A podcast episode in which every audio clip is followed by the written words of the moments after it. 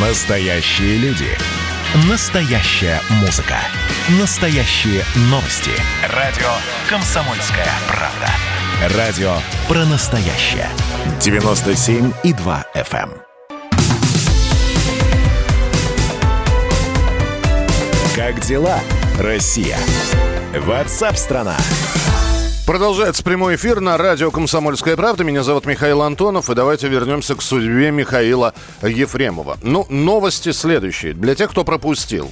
Пресненский суд накануне приговорил актера к восьми годам колонии общего режима за смертельное ДТП. Ефремов признал свою вину и был взят под стражу в зале суда. Далее история продолжается. Эльман Пашаев, адвокат Михаила Ефремова, просит суд отменить приговор артисту. «Я уже подал краткую жалобу на приговор суда», сказал Эльман Пашаев. Мосгорсуд пока не назначил рассмотрение жалобы.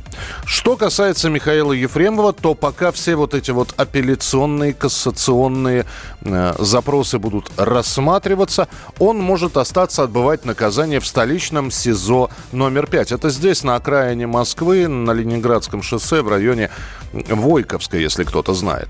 А, об этом заявил ответственный секретарь Общественной наблюдательной комиссии Москвы Алексей Мельников. Если Михаил Ефремов не будет иметь взысканий в СИЗО, при его согласии и согласии со стороны администрации изолятора существует возможность оставить отбывать Ефремова наказание в хозотряде следственного изолятора – с одной стороны, видите, суд назначил колонию общего режима, а с другой стороны, СИЗО хозотряда. С нами на прямой связи Мария Бутина, правозащитница, член Общественной палаты Российской Федерации. Мария, я вас приветствую. Здравствуйте. Здравствуйте. А, скажите, пожалуйста, вот э, сейчас, когда уже начинают обсуждать, где, когда, сколько отсидит э, Михаил Ефремов, э, вот есть ли четкое понимание, действительно, где он будет отбывать наказание и есть ли какие-то привилегии? Да, человек признан виновным, но имел звания, которых его не лишили, э, заслуги перед, э, собственно, Москвой и Россией в целом. Вот это вот все может сыграть свою роль? Ну, здесь нужно понимать, что где конкретно человек будет отбывать наказание, мы с вами не узнаем, потому что даже когда сроки апелляции. Ну, мы, во-первых, не знаем результата апелляции, естественно, но когда, если все-таки окажется, что человек э, должен будет отбывать наказание в колонии общего режима, то конкретное место будет уже определено далее, значит, э, ну, так как в соответствии с режимом. Значит, эта информация не доводится, естественно, до того момента, пока человек не окажется непосредственно в колонии, потому что это норма безопасности. То есть вы понимаете, что мы здесь имеем дело с Ефремовым, но порядок един для всех. И, допустим, когда речь идет о тяжелых преступлениях, человека могут во время этапирования попытаться там сделать нападение на конвой, выкрасть и так далее. Поэтому все это время, пока значит, он будет э, этапирован, никакой информации никому давать абсолютно по этому поводу не будут. Значит, что касается, я внимательно слушала, вы говорили по поводу значит, хоз отряда и все прочего. Я могу вам сказать, что отбывать наказание, конечно, предпочтительнее все-таки в колонии. Значит, потому что колония общего режима, а человек первый раз, э, это у него первый срок, поэтому он не попадает э, в колонию с рецидивистами. Колония общего режима – это там, где люди проживают в бараках, они работают. То есть это все-таки дает определенную, так скажем, меру свободы, в отличие от изолятора, где люди содержатся в камерах, и их, э, ну, так скажем, свобода относительно, да, она существенно ограничена по сравнению с колонией.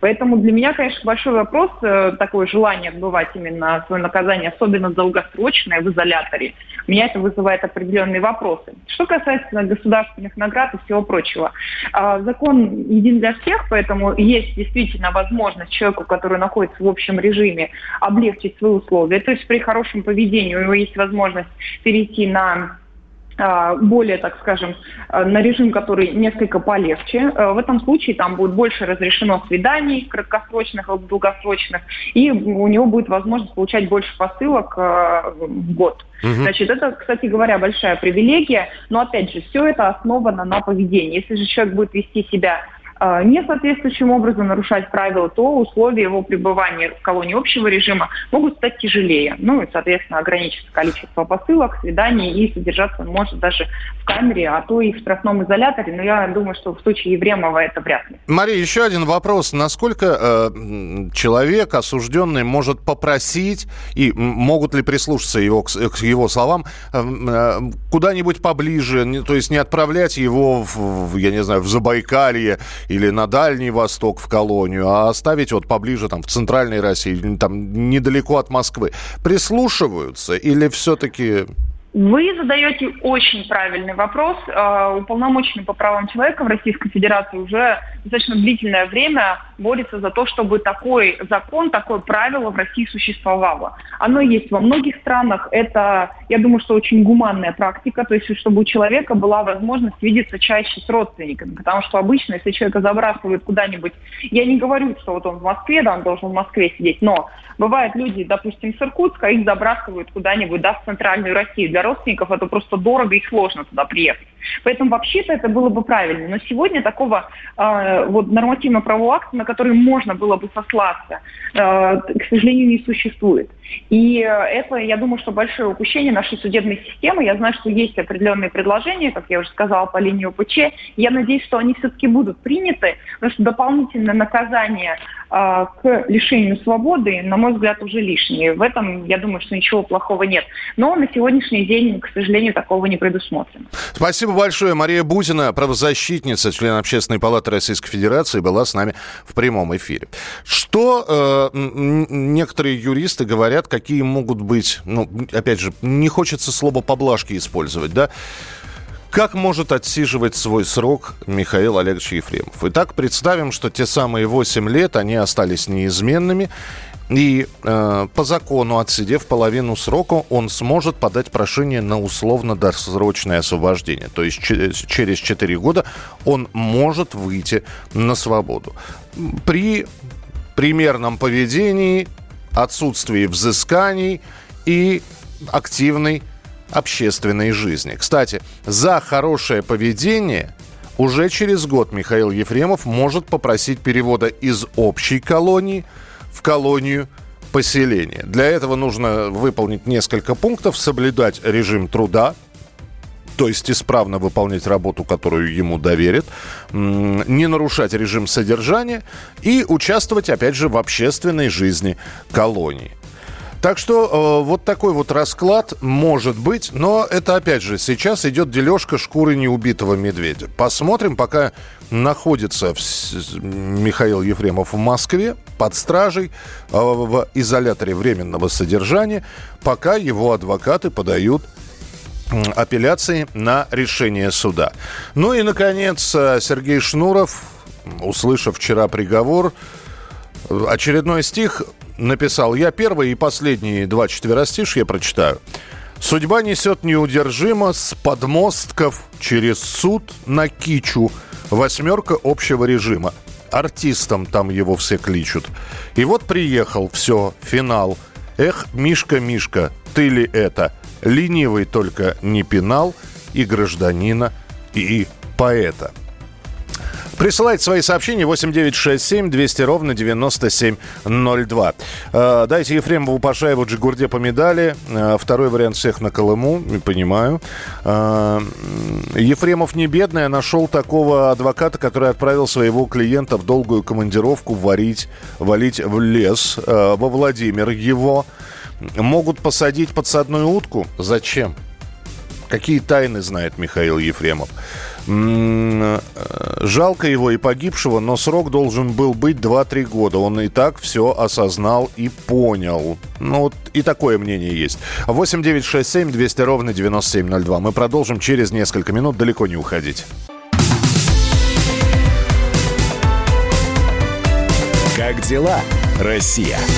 Ватсап-страна! страна и в финале нашего эфира не то чтобы подведем итоги, но еще раз напомним, что Михаил Ефремов меняет адвоката. Об этом рассказала радиостанция «Комсомольская правда» член общественной наблюдательной комиссии Москвы Марина Литвинович.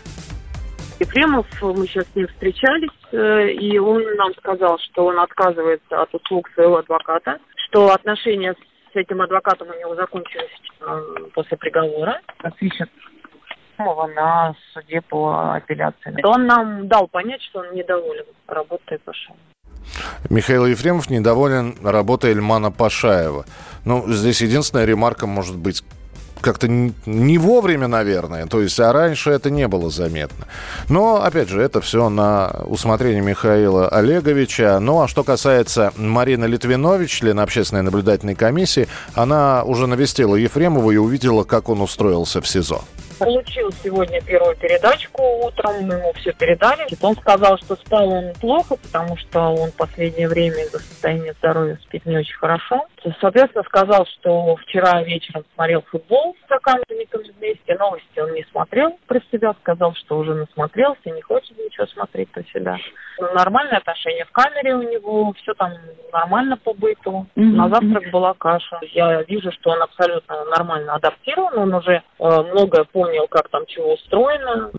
Эльман Пашаев, уже бывший адвокат Михаила Ефремова, вчера сказал, что уже написал, э, значит, э, кассационную апелляцию на приговор, какую-то мини-апелляцию. Я вот не знаю, будет ли теперь это принято к рассмотрению, или все-таки Михаил Ефремов сначала найдет нового адвоката, который уже будет составлять апелляционную жалобу на рассмотрение, пересмотрение приговора суда. В любом случае, следим за развитием событий.